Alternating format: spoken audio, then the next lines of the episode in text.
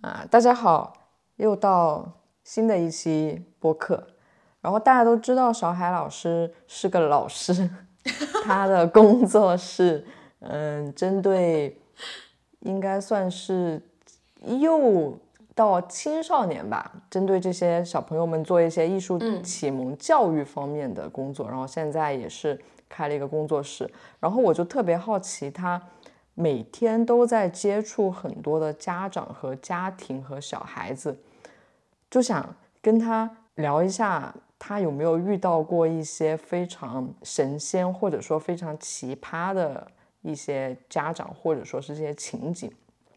然后为什么想聊这个呢？是因为，嗯，我认为，呃，教育是我们现在这个社会。非常应该说是正确的教育，是我们这个社会现在非常稀缺的一件事情。是的，嗯，我相信我们的听友也陆陆续续的可能到了这样的一个阶段，有的可能已经有孩子，或者说呃有的在考虑要不要孩子。那未来对孩子一个正确的教育理念，现在可能也是需要被启蒙一下，或者说嗯分享一下。我自己也非常好奇这个事情，嗯，对，所以今天这就是我们主要聊的一个方向吧。至于会聊出些什么，嗯，我现在心里也没有一个底。哎，所以刚刚你也说了嘛，就是你想聊这个话题，其实是出于对目前这样一个社会状况的看到的这样一个状况的关心，对吧？嗯，对，而不是说你你打算要孩子这一类的。嗯，我感觉你好像不喜欢小孩儿，对吧？不是，我我我的确不喜欢小孩儿。先说啊，嗯，我会想聊这个话题，是因为我个人认为，就仅从我自己身边的情况来看的话，其实我们这一代就九零后受到的一些教育，已经是比较相对来说，素质教育这四个字，素质两个字，基本上还是达成的。我不知道我讲的清不清楚，就现在大家年轻人通常还是整体吧。我觉得像在嗯，比如说公共场合，你不要外放抖音这种事情，基本上我觉得年轻人还是比较少的。这只是举个例子哦。但是我们这一代的教育观念跟像我母亲那一代的教育观念，我觉得已经有非常大的一个不一样了。对，但是我是一个非这个行业的人。所以说，我不确定这种感受是不是确切的，但是我觉得这个对我们的下一代非常的关键啊，这这是其中的比较大的一个原因。那我我想不想要小孩子？我间歇性的想要小孩子，对，间歇性的。之前也有跟呃朋友有在讨论过说冻卵的事情啊，是有小小的讨论过的。呃，想要孩子是因为我觉得可以去塑造和教育一个生命这件事情听起来还很有趣，也非常的富有挑战性，这是我间歇性想要小孩子的唯一原因。明白。嗯，其实我平时主要面对的小朋友的年龄呢，不是像你刚刚说的那么高的，呃，因为我们是做启蒙的嘛，所以我的学生其实是在三到六岁。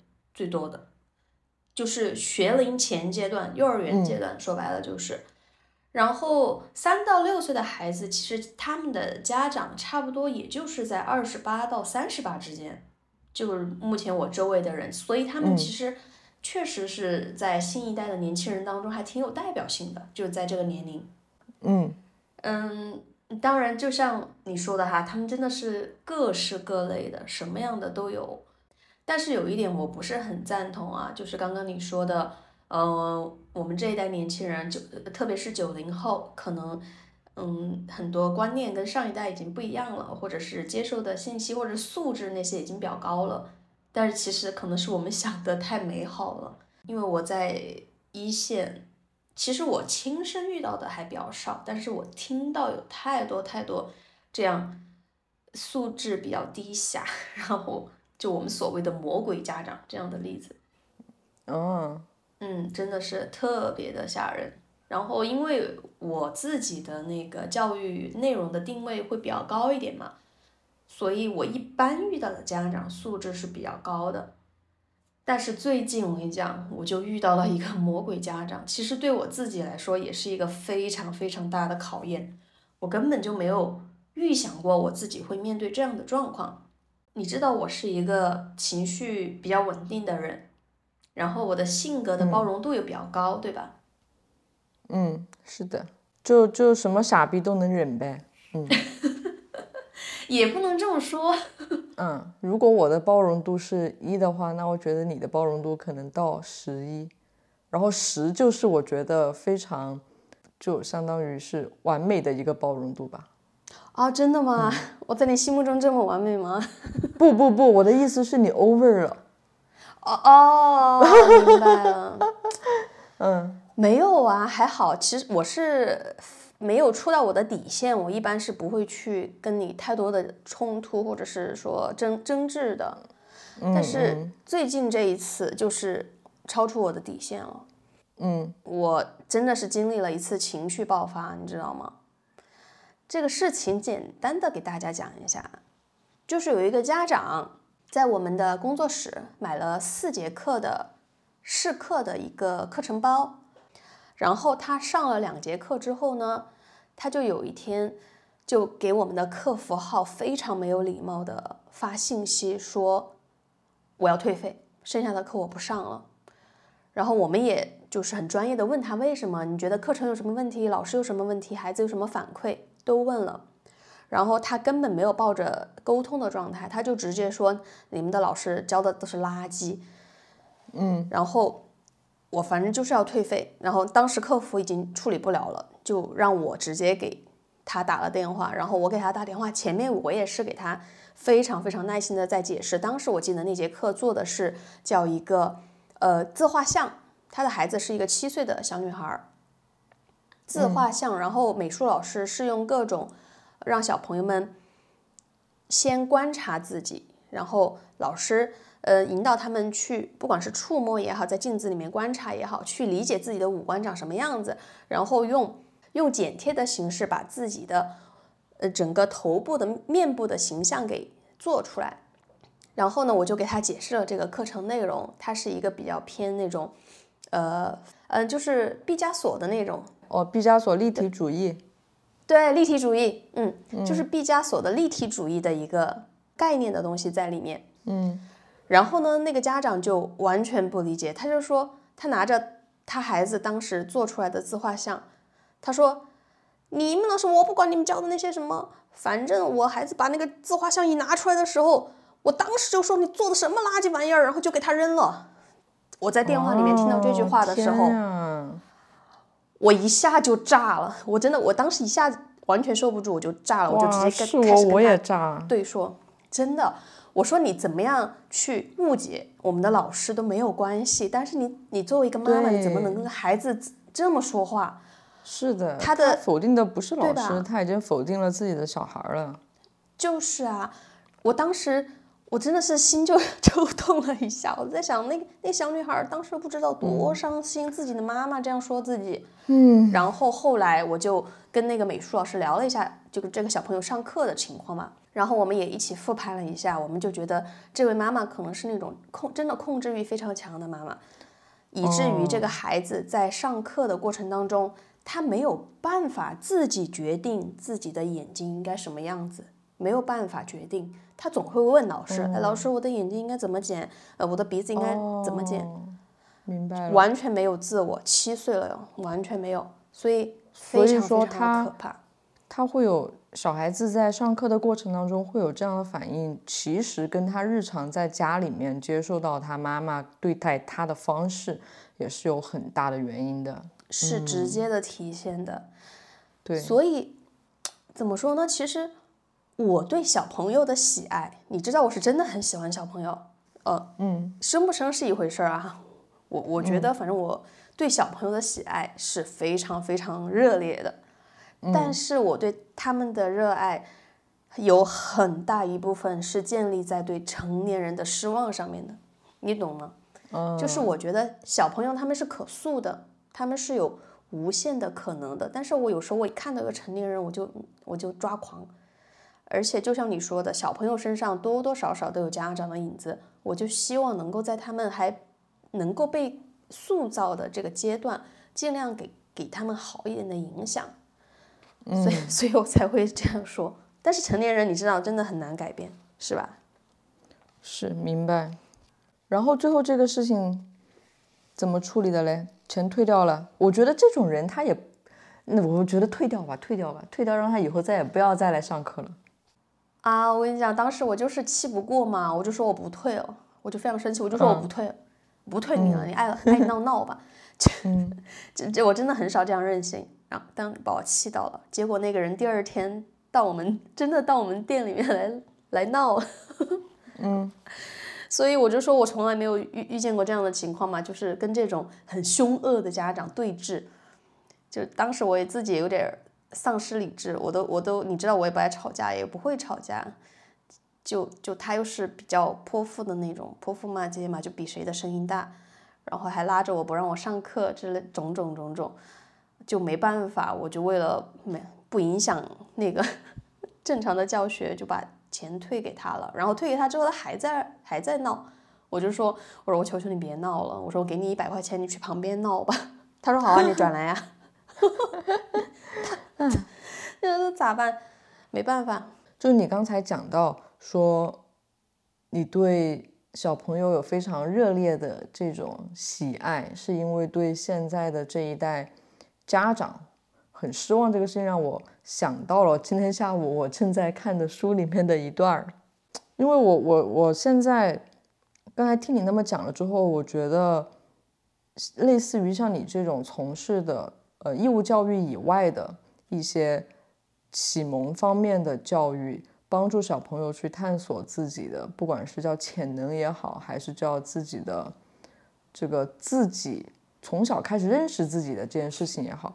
我觉得是一件非常伟大和有意义的事情，是就是发心很好的情况下，因为我我今天看到呃一段话是马丁路德金他在一九六八年的时候一次布道时候的一个演讲，那个演讲的主题是说在新的一年你要去做什么，然后他就讲到他里面其中要做的一件事情是，嗯。我对我的孩子们说：“我要去工作，尽我所能的让你们受到良好的教育。我不希望你们忘记，还有数以百万计的上帝的孩子们不会也不能得到这样的教育。我不想让你们自觉比他们更优秀，因为在他们实现自我之前，你们是不能实现自我的。其实他要讲的就是，如果说在这个，但是一种很理想主义的表达。”就是如果说在这个世界上还有人没有受到良好的一个教育的话，他就没有办法实现自我。如果说在这个世界上还有大部分的人他们都没有办法实现完整的自我的话，那我们这一小部分人也没有办法实现自我。嗯，所以当然这不是重点啊，我只是觉得，嗯，你们从事的这个工作非常的对整个社会非常的有意义吧。有意义，但是也很无力，你知道吗？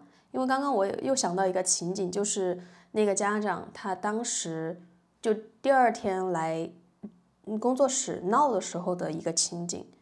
嗯，这还真印证了，就是说你说我的包容度是十一分，就是有点过了哈。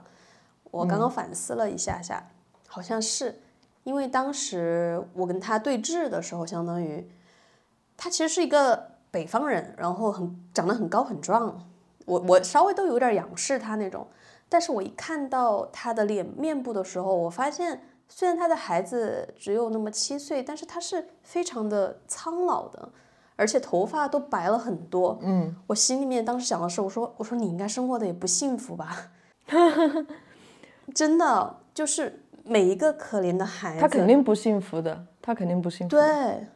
幸福的人不会用这样的方式去教导自己的孩子，也不会这样去伤害自己的孩子，对，也不会有这样的一种教育观念。每一个可怜的孩子，他们的背后都有一个既可怜又可恨的家长。然后我们教育者真的又没有办法帮助到每一个人，嗯，对吧？就像你说的，又救不完。对，救不完。我记得当时你跟我讲过这个事情的。其实当时我，你你只是说你今天被气到了，被一个家长气到了，我都没有问是为什么气到了，我就直接回了你一句，我说救不完的，因为我知道会是什么事情，我也知道你为什么生气，一定是出于一种很惋惜和很很懊恼的那种情感，所以我就直接回复你就不玩，都不用知道是什么事情。像这种魔鬼家长啊，他还有另外一个极端，这个极端就是说他管控的太多了嘛，控制欲比较强。另外一个极端就是完全不管。哦，嗯，这也是我身边的一个活生生的例子。那个那个家长的小朋友，呃，两岁多了，不会说话。其实这个时候应该是开始在学语了，两岁多应该是会说话的。然后呢？他就觉得自己孩子好像有什么问题，就来说想尝试我的那个音乐疗愈课嘛，因为音乐有时候对呃语言的发展是有促进作用的。然后跟他聊过之后，我才发现他的养育方式非常非常有问题，就是比如说他跟孩子一起出去玩儿，他为了去打麻将或者自己玩儿，他就直接一个 iPad 就扔给他，就让他自己看，完全没有对话。嗯，然后在家也是。就是没有那种日常性的对话，就是有时候你会发现家长跟小朋友之间的对话很大一部分是废话，就比如说，哎，宝宝，你看这个树叶，它有几根丝，它有几片，它是什么颜色？正面在哪里？背面在哪里？在你看来可能就是废话，但是这些东西对小朋友来说很重要，你知道吗？所以就是完全的没有尽到那种比较好的一个跟孩子沟通的。责任，但是呢，又觉得好像是我孩子有问题，其实还是自己的问题，两个极端。嗯，但是你讲的刚才那个家长，他为什么会这样完全不管和不跟孩子交流呢？他是不知道应该去跟孩子做更多的语言上的互动和带着孩子去认识这个世界上的其他的东西，还是他知道，但是他太懒了？他太要自己的需求，比如说他认为打麻将比陪伴孩子更重要，他是不知道还是他知道不愿意去做？第一个其实就是常识的缺乏。这个世界上最恐怖的一件事情就是做父母不需要经过学习和考核。嗯，其实很多人没有养育常识的，是需要学习的。第二个原因就是懒。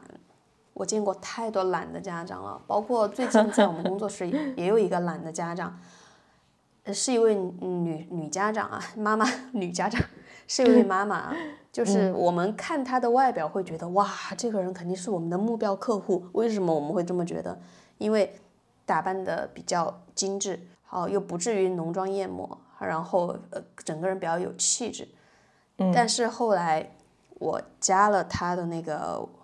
微信嘛，不是我刻板印象啊，我就从他的微信头像里面我就看出来，他是一个非常关注自我的人，就是各种自拍呀那些。他们的孩子有什么样的呃问题或者困难呢？两个孩子因为关注被关注特别少，所以他们都有一些注意力集中的问题，他们会不断的动，不断的动，不断的说话来来引起你的注意，就。你就会感觉得出来，是他们日常的生活当中就面临这样的状况，没有办法。哦，所以说可以想象，他们在日常当中也是在不停的动，然后去引起母亲的注意。对，因为那个母亲太关注自我了，过于关注自我。嗯，如果我们的听友里面有父母的话，我觉得也要。像上一个那个孩子，就是完全没有办法自己做判断，和刚才的讲到的两个小朋友，就是生活当中非常喜欢好动，哦，可能如果说不带思考的话，你会觉得是自己的孩子有问题，甚至像第一个孩子，他没有办法自己做判断，可能很多父母都意识不到他是个问题，但实际上从这些现象里面是可以反思一下，到底是自己。可能在跟小朋友的互动上面就有很大的问题。对，我们反正有一句比较极极端的话，就是小孩子的问题都是家长的问题，小孩子都是没有问题的。嗯，这也有啦有啦，是吗？你你今天退步了。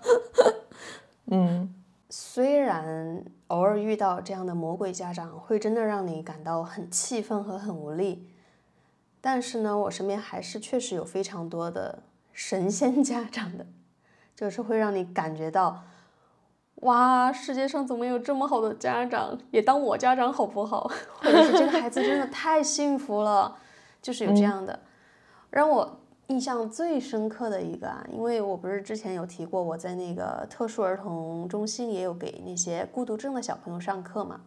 嗯，其实你感觉得出来，孤独症小朋友的家长，他其实有很多时候是比较自卑的。嗯，你能你能 get 到吗？就是我，因为我的孩子这个是哦，我知道，对医学上有缺陷，所以我是相对来说不太愿意跟别人过多的交流或者提这个事儿的。我们需要解释一下孤独症的小朋友是怎么样一个情况，可能很多听友不清楚。嗯，孤独症其实是我们以前经常说的自闭症，只是现在我们嗯国际上统一的就去说孤独症，它是一种先天的智力上或者精神上或者社交行为上的缺陷。然后孤独症它不是某种固定的、确定的症状。或者病，而是一个谱系，就是每一位孤独症患者小朋友，他们都有不同的表现。比如有些会有很多重复刻板的行为，有些呢可能都没有办法说话，有些呢社交有困难，有些呢智力发育特别迟缓。好，但是孤独症谱系当中有一个大家非常嗯，就是神话它的一个症叫做容易出天才是吗？对，就是阿斯伯格综合征，就是容易出天才，是就这个，就是这个东西。嗯，对，我再跟大家解释一下，孤独症它有一个通俗的名字，之前叫自闭症，但其实它并不是说自闭症的小孩子非常的沉默或者不说话。对，并不是。对，就像刚才小海讲到的，它是一个谱系，它会有各种各样不一样的行为，所以。不要对自闭症的小朋友有他就是等于自闭这样的刻板印象，其实不是的。有些我说有些孤独症小朋友话可多了，对，是的。但是他不知道社交边界在哪里啊？对，因为我也去过类似的这种这个自闭症的这种中心。对，其实他们会有一个名称叫来自星星的孩子。就说回那个神仙妈妈，她就是她的孩子就是孤独症。然后这位小朋友他的表现呢，就是没有办法做眼神交流，不太会跟人有正常的社交对话。但是他有一个非常好的特质，就是他很爱唱歌，而且音准特别好，哦，特别特别好。就是我在一首歌里面随便变调，他都可以接得上，特别厉害，比很多人唱歌同龄的小朋友都唱得好。嗯，他已经拥有了我这一辈子都拥有不了的能力了。各位听众不知道张师傅是音痴是不是？嗯，刚刚我说到那个很多孤独症小朋友的家长会比较自卑嘛，就是会不太愿意面对，想面对这个事情。但是这位小朋友的家长啊，嗯，并不是因为他唱歌很厉害，所以他才不一样的哟。这位家长在我认识他的时候，在我们一起发掘这位小朋友唱歌天赋的之前，我就发现他是位非常阳光、非常开朗的一位家长。他很愿意跟你交流，很愿意去分享孩子的点点滴滴。而且他在得知自己的小朋友是这样的一个情况之后呢，他也没有觉得好像就是说啊天塌下来了，我怎么办这辈子？而是他就积极的去，一个是带他上各种复健课，第二就是他看到了这个群体，然后他在各种公益组织当中辗转做志愿者，然后去尽量的帮助更多的人。可不可以问个问题？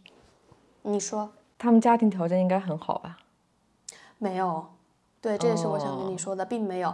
他在做公益的时候，就是会卖一些饼干，几块十几块的，这样来补贴家用。而且非常的朴素，非常朴素。嗯嗯，我看到他和他的孩子在一起的时候，其实我感受到一种非常强烈的生命力。和那种接受命运以及去过好自己的生活的这样的一种状态。我只有在什么时候会难受呢？就是他可能有事儿不能来接他的孩子放学的时候，他就会让这个孩子的奶奶来接。但是他的奶奶是一位七八十岁的老者，然后非常矮，又是一个驼背，就看上去很很可怜。就这然后还要来接一个有孤独症患者的孙子。就我在这个时候，我就才才会产生那种同情的心理。但是平时的话，我就觉得。他们非常有生命力，不需要任何人同情。他们非常接受自己的状态，然后努力的去过得更好。我觉得，嗯，我完全不会去同情他们，因为我相信他们肯定过着比较自足和满足的生活，而且拥有非常幸福的一个生活状态。就就凭刚才你描述的那个妈妈的这种面对这个事情的这种态度和她的选择。我相信他们不会是一个很笼罩着乌云的那种家庭。是，但是就像你刚刚提到的那个问题啊，你你你可能会第一反应就是想到说他们家庭条件是不是很好？确实，刻板印象是的。不是，是那句话就是，哦哦，就是那个《寄生虫》里面怎么说的？对，《寄生虫》里面说的不是因为他，大概意思就是说，嗯，不是他善良，我要是有钱的话，我也可以这么善良。对，大概是这个意思。对，是，确实，这个刻板印象当然不是空穴来风啊。因为接下来我想分享的这一部分家长，就是普遍都是家庭条件比较好的。嗯，就是我们不是服务了一个比较高端的幼儿园嘛？然后这个幼儿园在重庆啊，就是月收费在八千左右，其实很高了。重庆一般的私立幼儿园一个月收费就两千块。最多不过三千，他们可以收到八千，是非常厉害的。我在这个园里面遇到的家长，几乎都是神仙家长。果然。但是里面有一个，也有一个让我印象非常非常深刻的例子啊。就这位妈妈呢，她是一个金融行业的高管，就是也是年薪小一百万的那种。但是呢，她在经历她的妈妈。嗯，患了癌症，而且在生死线的边缘治疗回来之后，就是她就想通了一个问题，就是因为她妈妈患的那种癌症，当时医生说可能有很大的概率会遗传给她，所以她当时就只觉得自己可能也会遇到这样的状况，而且可能自己的寿命不会很长，他就想我要怎么样在我。离开这个世界之后，我的孩子还能够继续的用自己的能力去生存和赚钱，而不是说我我现在我来赚够几百万留给他。所以他当时就辞职了，然后全心全意带孩子。所以话说回来啊，我也并不觉得全职妈妈一个优秀称职的全职妈妈比金融行业的高管差。是我能知道这些，也是因为。他他是一个非常喜欢分享的人，就跟我聊过很多这些东西。嗯嗯嗯，完全赞同。我不认为全职妈妈是一个在社会上面处于弱势的一个职业，我把它看作是一个职业。而且近几年 这莫名其妙的一些打拳运动，我觉得有在矮化全职妈妈的这种形象。其实这个角色，我认为是非常。也不能说伟大吧，就是他们，他们本身也是一种社会身份，就是你把这个事情做好了，跟你把一个高级管理岗位做好了是一样很很牛逼的事情啊。我觉得就是很平等和很 normal 的一件事。而且就是你在一个工作里面能够做得很好，表现得很优秀，还并不等于你就能在全职太太和养育孩子这件事情上能够表现得很优秀哦。但是刚刚我说的那位家长，他真的，呃，通过我观察他的一些养育方式和孩子交流的那种方式，我就觉得他做的非常好，太好了，而且他非常的谦虚，就是很愿意去学自己不知道的东西。而且上次咱们不是聊到去泰国那个事儿嘛，去泰国看就是看那些学校的事儿，他知道我去泰国去看了那些学校之后，他有一天专门把我约下。约出去喝了一个下午茶，就是让我给他转述我看到的东西，仅此而已。明白。那我在他身上看到更多的是他对他孩子非常强烈的爱，是，还是很感人的。是很感人啊。但是我还有一个我很我特别特别想分享的关于神仙家长的一个例子，他也是我的一个朋友，然后自己是做餐饮的，他的孩子，我告诉你哦，就是眼睛里面有星星的孩子，你见过那样的孩子吗？就像动画片、动漫里面一样，就是一个小孩子就瞪大眼睛，嗯，这样看着你，眼睛里面有星星，你觉得不是眼睛里面有宇宙？你你你没见过这样的孩子吗？我没见过这样的孩子，不行，我一定要给你看照片，你看了你才有体感。真的，他的眼睛里面有星星、有宇宙、有星辰大海。然后这个小朋友，他的眼睛里面为什么会有星星？全是因为他的妈妈是和刚刚魔鬼家长里面说到的第一个家长是完全相反的人。什么意思？第一个那个魔鬼妈妈，她就是说自己孩子做的那个东西是垃圾，对吧？嗯，这个小朋友的妈妈，也就是我的朋友，她自己经历过比较严重的抑郁症，当然也克服过来了，所以她知道一个一些社会经历、一些人际关系会给一个人的内心造成多么大的影响。所以他非常非常的保护自己的孩子的这一块儿，但是不是那种过度保护啊？具体体现在有一次我们在那个外边上户外课嘛，就给小朋友们做那个超轻粘土，就是我们引导小朋友们要用那个粘土来做一个农场的形状，然后所所有几乎所有的小朋友都按照老师指挥的，哦，嗯。这里做树，那那里是池塘，这里有个小鸭子，这样来做的。但是他 就非常有自己的想法，就他会把所有的超轻粘土，各种颜色的都混在一起，然后搅搅搅搅搅，搅成一个不知道什么玩意儿的一座山的那种。然后他把山就伸出两只手来，然后在那打打打打打，说这是奥特曼什么什么的。就我们老师也很保护他的这种创意，就也没有过多的去要求他，非常可爱，非常沉浸在自己的。想法当中，然后呢，他就把他最后做的那个 不知道什么是什么一坨的那个东西，而且这么大，这么大一坨，比头还大，他就 拿着就回家了嘛。正好那天是我送他去一个点儿，他妈来接他，然后他妈妈看到他拿的那个东西的第一句话：“哇，宝贝，这是你今天做的艺术品吗？” 你说真的，完全不一样。我就看到他非常开心的，就是眼睛都笑出花来了，就拿着那一坨向他妈妈跑去。啊，真的太可爱了，我就觉得可以想象，嗯嗯，非常非常的让人觉得暖心，真的。我觉得，嗯，我这个朋友他做的最好的一点啊，就是没有把自己的问题带给孩子，这个其实很多家长做不到的。怎么理解呢？就他的情况可能会有什么问题带给孩子？嗯，他的抑郁症的问原因就是很多嘛，可能家庭那些，就是他没有把自己经历过的那些不好的事情让孩子也经历，在家庭关系中的这一点很重要。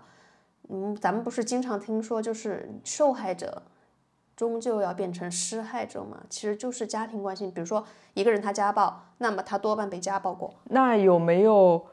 一种解释的方向是因为他是真正的从他之前的那一段抑郁症的那个病症里面走出来，并且也真正的从心里面解决了那些事情，所以说他可以做到不把这些问题带到孩子身上。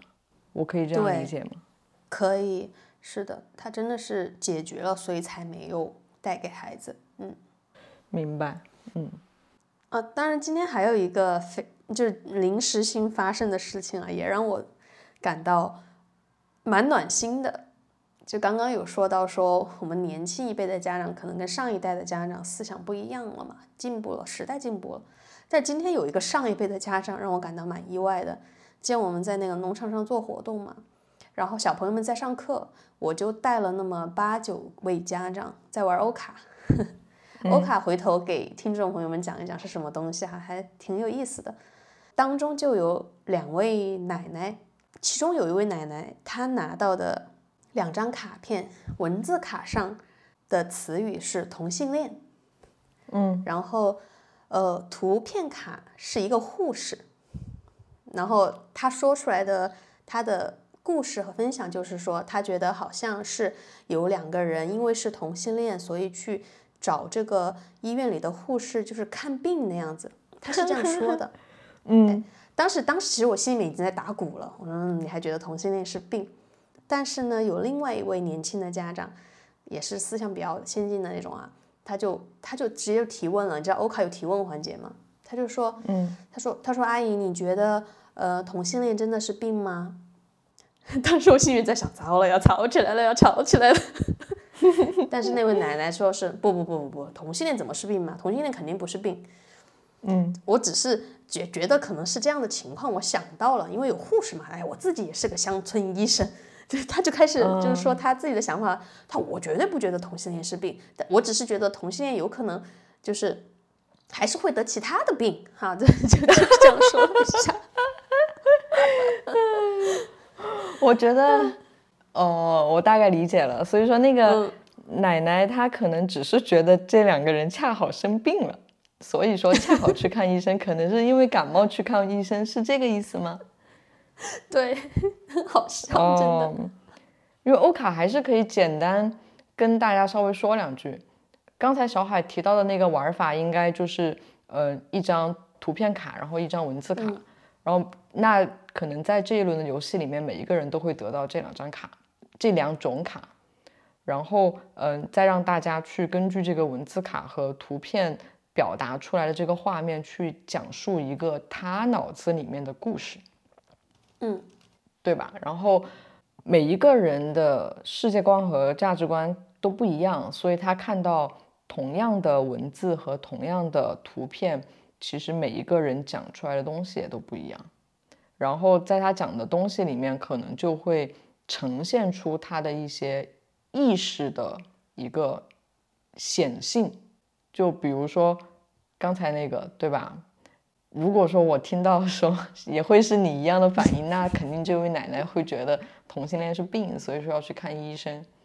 啊、但如果嗯说是嗯是一个没有医院医学背景，或者说他也不认为同性恋是一种病的话，他可能就不会想象出同性恋去看医生的这个故事，他想象出来的可能就会是另外一个，比如说，如果说我现在，对不起啊，我马上要讲一个刻板印象的场景，你讲你讲，就如果说我拿到一张文字卡是同性恋，然后我拿到一张图片卡是护士，我会想的是有一个 gay 不洁身自好，然后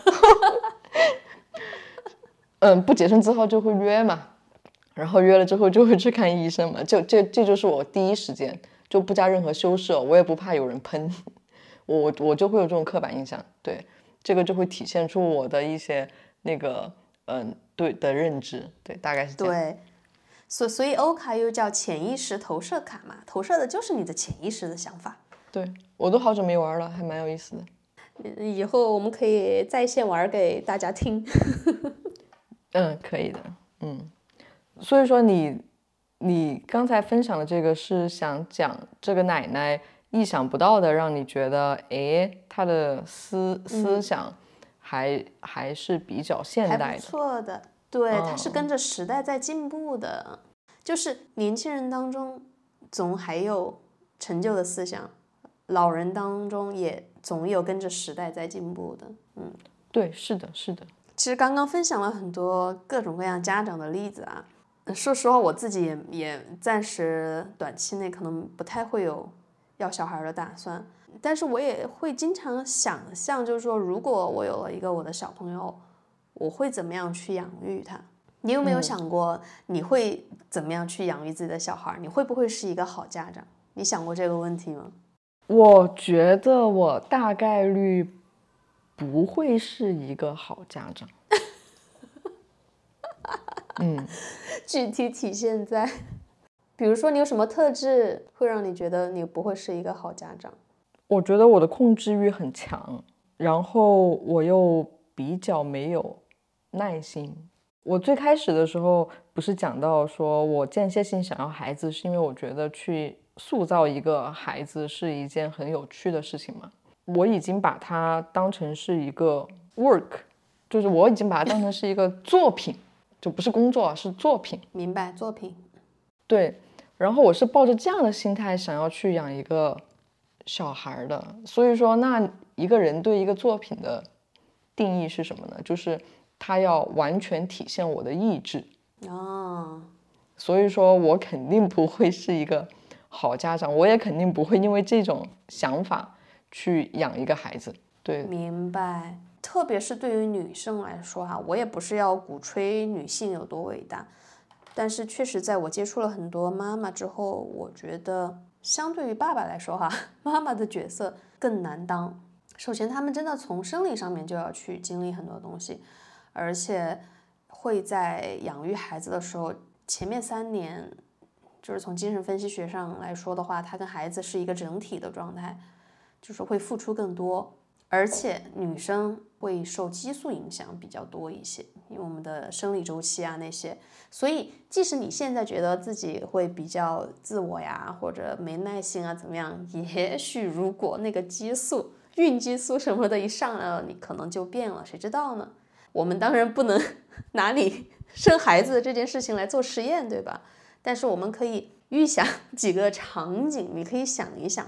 如果你遇到这样的场景，你会怎么样去做？好吧，就如果我是一个妈妈，是吗？哎，对对对，好呀，那欢迎广大听友都一起想一想。嗯，对，就是一个思想游戏、思想实验。第一个场景，当你的孩子因为得不到想要的东西而大哭，而且哭个不停，你会怎么做？我会。给他设置一个什么任务，让他去完成，再把这个东西给他。也就是说，我不会不管他，然后我也不会因为他哭就给他。但是他想要，我还是要想办法给他。那可能我会让他去刷个碗，让他去拿个快递什么的，然后再把这个东西当做一个奖赏给他。但是你首先要怎么样处理他现在哭个不停的状状况呢？你不可能他在那哇哭的时候，你说。你去刷碗，刷完了，刷完了碗就给你，就这样吗？嗯，那如果说是这种情况的话，我可能真的就让他哭吧，然后我就去其他地方安静一下了。我不知道听众朋友们就是怎么会怎么处理啊？其实这个里面不存在最优解，因为毕竟每个小朋友的性格啊那些不一样。但是凡事总有标准答案的，你知道吗？那标准答案是什么？这里面的标准答案就是你。先让小朋友意识到自己的状态，你就会用语言告诉他。因为小朋友，特别是很低龄的时候，他是不了解自己的心理状态的，没有办法用语言表达的。所以这个时候，你就要告诉他说：“你现在很伤心，对不对？因为你没有得到自己想要的东西。但是哭解决不了问题，你先哭一会儿吧。”哦，明白了。而且你不能走开，你不能走开，你必须待在他身边，一直到他停止哭泣为止。好，然后你再说，好，现在你不哭了，那么你去刷碗，刷完碗可以得一个玩具，就这样。哦，标准答案。明白了，就是当他做出这个哭的这个行为的时候，我们作为家长要首先给予他哭这个事情一个明确的价值反馈，要告诉他你这样是不对的。不是哭不对，哭是哭没有对错呀，你表达情绪没有对错，而是你要告诉他哭没有用。呃，哭不是得到这个东西的正确途径，对，是吧？啊，明白，对，啊，懂了，嗯嗯。所以在这里给大家推荐一个现在国际上很流行的课程，叫做 PET，叫父母效能训练，就特别好的一个可以帮助你跟小孩子交流和意识明白自己的一个东西。好，这是第一个场景哈。那我们第二个场景。你的小孩和另外一个陌生的你不认识的小孩，因为抢玩具或者抢吃的什么的，就动手打起来了。你的小朋友过来告诉你说是他先打我的，你怎么处理？我会首先跟他说，他先打了你，你也不应该打他呀。就是这个打架就是错的，就是没有先后的这个顺序的问题。我会我会先跟他理清这个事情，然后我可能会带着他一起过去，跟那个小孩子，不管是让对方道歉还是他道歉，反正就是得道歉，得得知道打人是不对的，先不先后这个事情不重要。我我大概会这样做吧。我觉得你的答案真的好不专业哦。我我的答案肯定不专业呀。对你专业就奇怪了。其实你的答案里面，当然你说了，你觉得先打后打不重要，对吧？反正打就是不对的。但是从法律上讲，先打就是错的哟，你知道吗？哦，对哦，对就先动吧手谁就错了。哦，是的。对，嗯 所以你要修改你的答案吗？嗯，啊，不修改了，没关系。还有一个点啊，就是其实你是第一时间你就选择相信你的孩子不会说谎话，对吧？就是比如说他说他先打的我，然后你就百分之百相信他。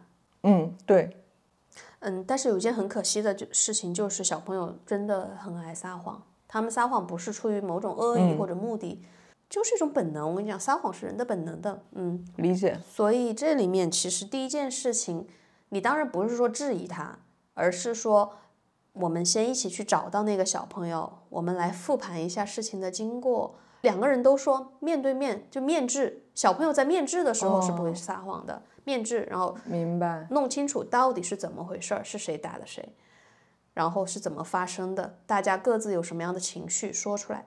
当然我说的是标准解决哈，可能现实生活当中没没有很理想的这样的事情。完了之后呢，这是我们大人的引导，对吧？就我们大人会诶作为一个裁判这样的角色去引导两个小朋友进行复盘和交流。完了之后，大人其实最好是退出这个场景，让他们两个小朋友自己再交流，自己再说一说。比如说我们分清出来了 A 是 A 的问题，那么 A 他就应该要道歉，对吧？好，这个时候你就会说，好了，你需要道歉，你们两个自己在那儿商量解决一下嘛。然后你也是就、也就守在那儿就好了，让他们自行解决。前提是这两个小孩也是肯定是，比如说在呃四五岁以上是有这样自行解决冲突的能力的哈，那种一两岁的肯定就不要想了。这个也是算是一个标准答案，但是也是情况有很多很多种，嗯，不太一。样核心就是还原现场，让他们自己去解决，不要企图说打完架回来找妈，以为妈妈会带你去打回来。因为你在教他方法，在教他以后再遇到这种情况的方法，而不是帮他解决一次两次，是这个意思。明白？嗯，嗯，好。那么第三个场景啊，就是你和你你的孩子去外边玩儿，哎，你们就得到了一个冰淇淋，只有一个，有且只有一个冰淇淋。嗯，你也非常非常想想吃，你的孩子也非常非常想吃，怎么办？嗯，但是哦，还有一个小前提必须要说清楚，就是这一个冰淇淋，就是如果从量上来说的话，只只够一个人吃，反正。那我可能会，我我会跟他说，我也想吃，就是我可能会明确的跟他表达说，我也想吃，你也想吃，然后我会问他，你说怎么办呢？我看他要不要给我吃。你让他来解决哇，好棒哦！你这个啊啊，对啊，然后我会看他要不要给我吃，他要是给我吃的话，嗯，那我吃不吃呢？我可能不会吃，哦，嗯、我可能会跟他说，呃，你都愿意给我吃，那我也愿意给你吃，然后让他吃。哦，但如果说他不给我吃，他自己非要吃的话，那我可能反而会把它吃掉。嗯，就是除开最后一句，前面几乎是完美答案了。哦，这样啊，对，就是我不应该有最后那点好胜心是吗？不叫应该不叫好胜心吧，就是嗯，可能就是任性吧，啊，就你你对有点那种就是你不给我，我偏要吃，就还是有点小孩子。但如果说真的是要放到父母的那个角色上的话，哦，可能还是应该会给他吃吧。但是你会责怪他就是不懂分享吗？我觉得不会责怪吧，一个小屁孩儿他懂什么分享呀？但是我可能会告诉他说，呃，分享是一个更好的品德。嗯，嗯、我内心也是这样认为，我会告诉他这件事情。嗯，但是万一小朋友就是特别想吃，那也没必要跟小朋友争一个冰淇淋吧，有点好笑。嗯，我发现你在这个场景下的说的东西都还是挺对的。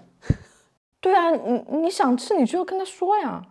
首先这一点就是说，其实家长是有很多自己的需求的。有时候你知道，中国式家长就是牺牲自己为了小朋友，这个真的 no no no，就是家长一定要直面自己的需求。嗯，呃，我还有一个点就是，我可能就如果说我有小孩子的话，我可能会更倾向于首先预设他是一个能够沟通交流的大人。就是到了某个年纪之后，啊，不是，当然不是说才出生就会这样要求他，就他一旦能够开始动脑子之后，啊，我可能就会，我会更倾向于去这样预设，然后有什么问题，先不管他听不听得懂，他能不能够在一个正常的社会框架下面去思考，那我可能会更倾向于去跟他交流。嗯，我想吃冰淇淋也是一种交流吧，在我看来，嗯，对，很棒，非常棒，谢谢。终于得了一个一百分，我终于答对了一次。嗯，对，终于答对了一题。就希望大家无论以后会不会成为家长啊，反正都要一定要直面自己的需求，而且不要做所谓的牺牲，对，和以后用这种牺牲去绑架对方，就是真的是很没有必要的。嗯，哦，所以说这个题的核心关键点是正视自己的需求。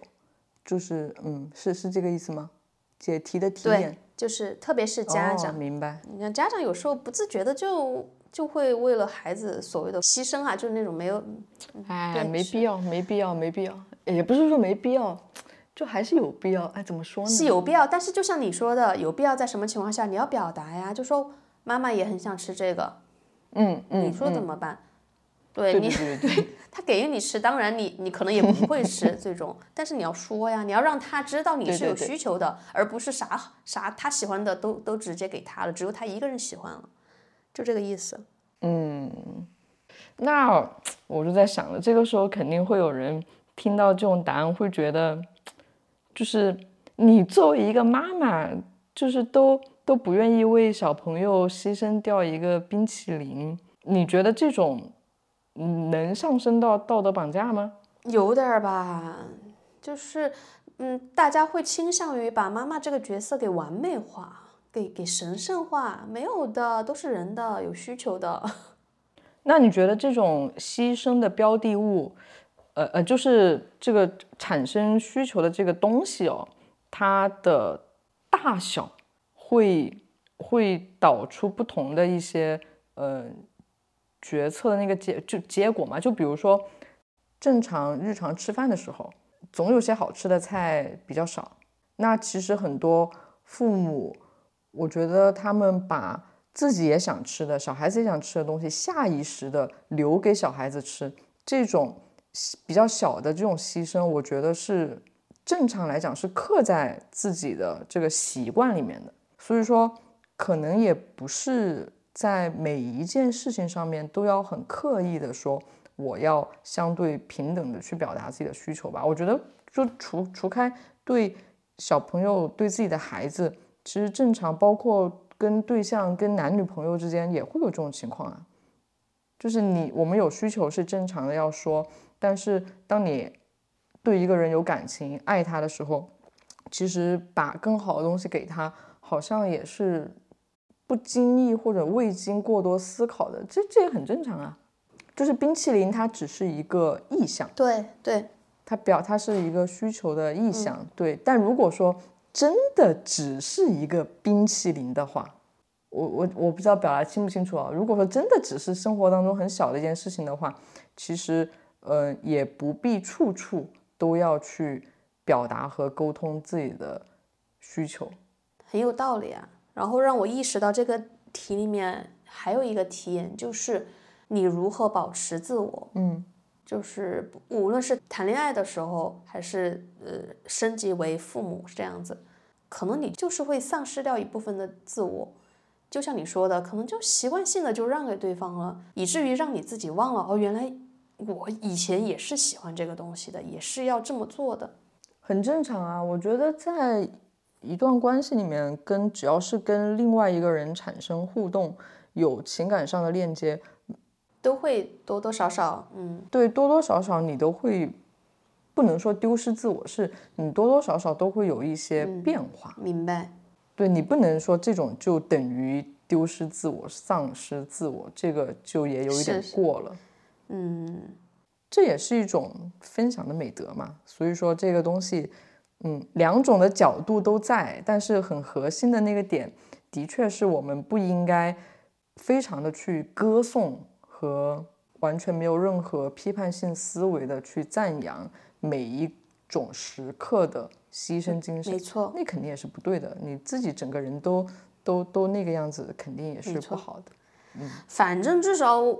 我妈就是这种，她要是喜欢什么，我是别想得到的，就是就啊，是吗？真的，就是我们俩要是同时喜欢一个东西呢，肯定他要。我妈，我妈跟你是相反的。那你会不会觉得有压力啊？嗯，呃，我觉得还好吧，可能是因为家庭条件也没有特别的好，就是所以说我没有经历过他有什么好大不了的那种牺牲。就没有很强的体感，然后我跟他好像也都没有很强的那种，哎，我很想知道你你说的你想要的东西，你妈也想要的话，你肯定是没有的。具体是什么样子的东西 会让你们两个都想要？然后 真的就是吃的、喝的、用的，啊真的。但是，我我觉得反而这样的行为会让我觉得特别没有负担，你知道吗？嗯，明白明白，也挺好的呀。你妈妈也是教师。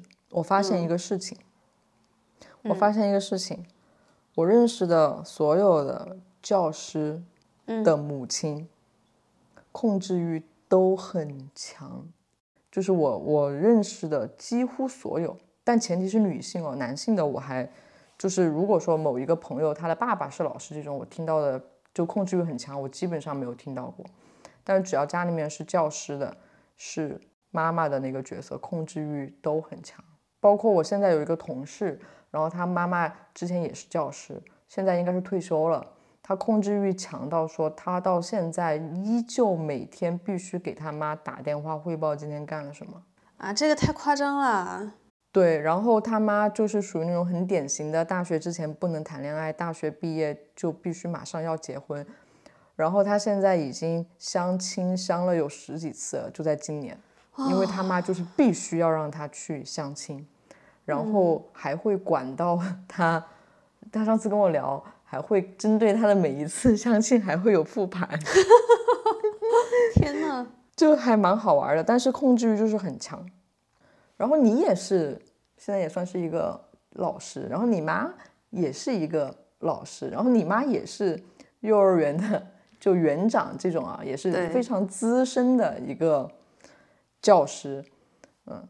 所以说，你小时候在接收你妈带你的时候，或者教育你的时候，你你有觉得现在回想过去，有觉得有什么东西是非常，比如说教科书式的正确的那种教育吗？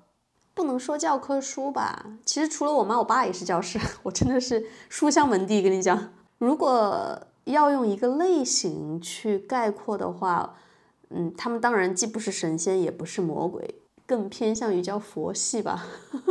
哦，我印象特别深刻的两件事情啊，一个是我初中的时候，其实成绩一直非常好，就是不是年级第一就是年级第二那种。但是有一次我考试好像年级前前十的样子都没有进到，可能十一十二名，我自己就特别要强，然后我就回家就哭。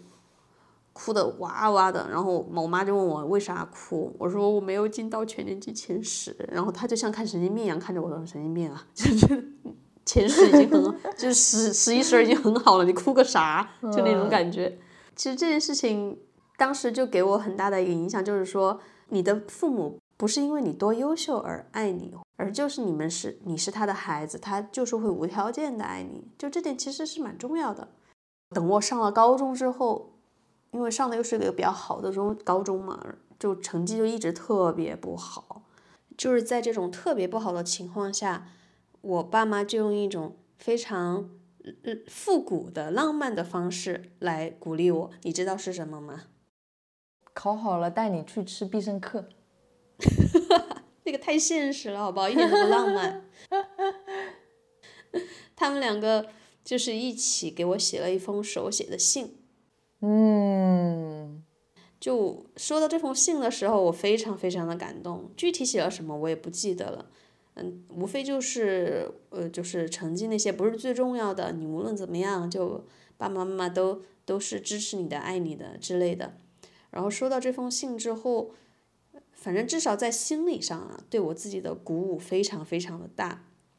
你知道中国的嗯孩子们因为教育制度啊、应试啊这些问题，其实到了初高中阶段压力是非常大的。他们就会觉得好像如果考得不好，我成绩不好。就会得不到认可，得不到接纳一样，所以父母在这个时候发自内心的告诉他们，就是我我们会无条件的爱你，这一点对他们的支持是非常非常重要的，重要重要的，嗯，所以这就是我爸妈，就是你可以从这两个事件大概能够对他们的性格有一点轮廓，对吧？对，是。是，当然也有不开心的时候，我觉得那个是常正常的，就是每个人都会遇到的，所以嗯，也不足为奇。那那那是是什么样的父母能够养育出张师傅这么优秀的孩子呢？我觉得，嗯，首先第一个就是作为人来说，我也没有很优秀吧，身上缺陷其实也很大。对身上也有很大的缺陷，只是后天在努力的克服。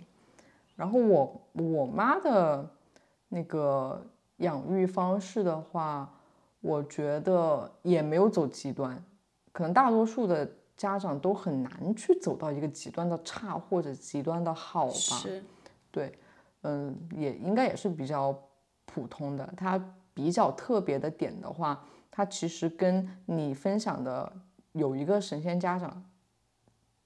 有一点点的相似，因为嗯，他年纪很大了，他现在已经七十多岁了嘛，所以说当时有我的时候呢，他的第一反应也是说，如果他没有办法嗯陪我很长的时间，那我一个人在这个世界上需要更好的生活的话，他当时就认为独立是一件很重要的事情。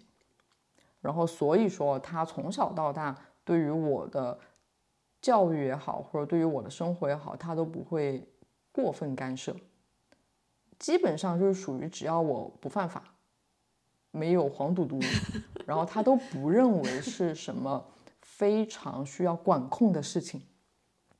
大概就是这样。所以说，嗯，我一直都觉得我好像都没有经历过像别人家小孩就是被。管得很严的那种状况，就是不能出去啊，然后不能去哪哪去玩儿啊，然后嗯，晚上回家必须要在什么时间点呀，然后放了学之后，然后你要赶紧嗯，在掐好了时间，你必须得到家呀，等等这些东西都没有。然后很小的时候我就已经可以一个人乘两个小时的公交车，从嗯外公外婆的家，然后回他住的地方。嗯，对，那个时候就没有打的这种事情的，也也没有地铁这种事情的啊。那个时候就真的很小，然后甚至都是没有小灵通、没有电话的时候。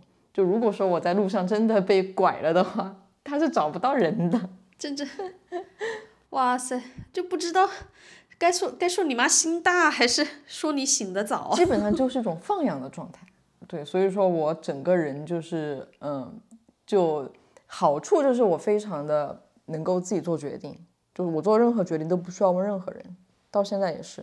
对，坏处就是你也不太会去寻求帮助，明白。然后也不太会去要非常主动的去帮助别人，就是你不会觉得别人需要我，你也不会觉得我需要别人，大概是这种状况。明白。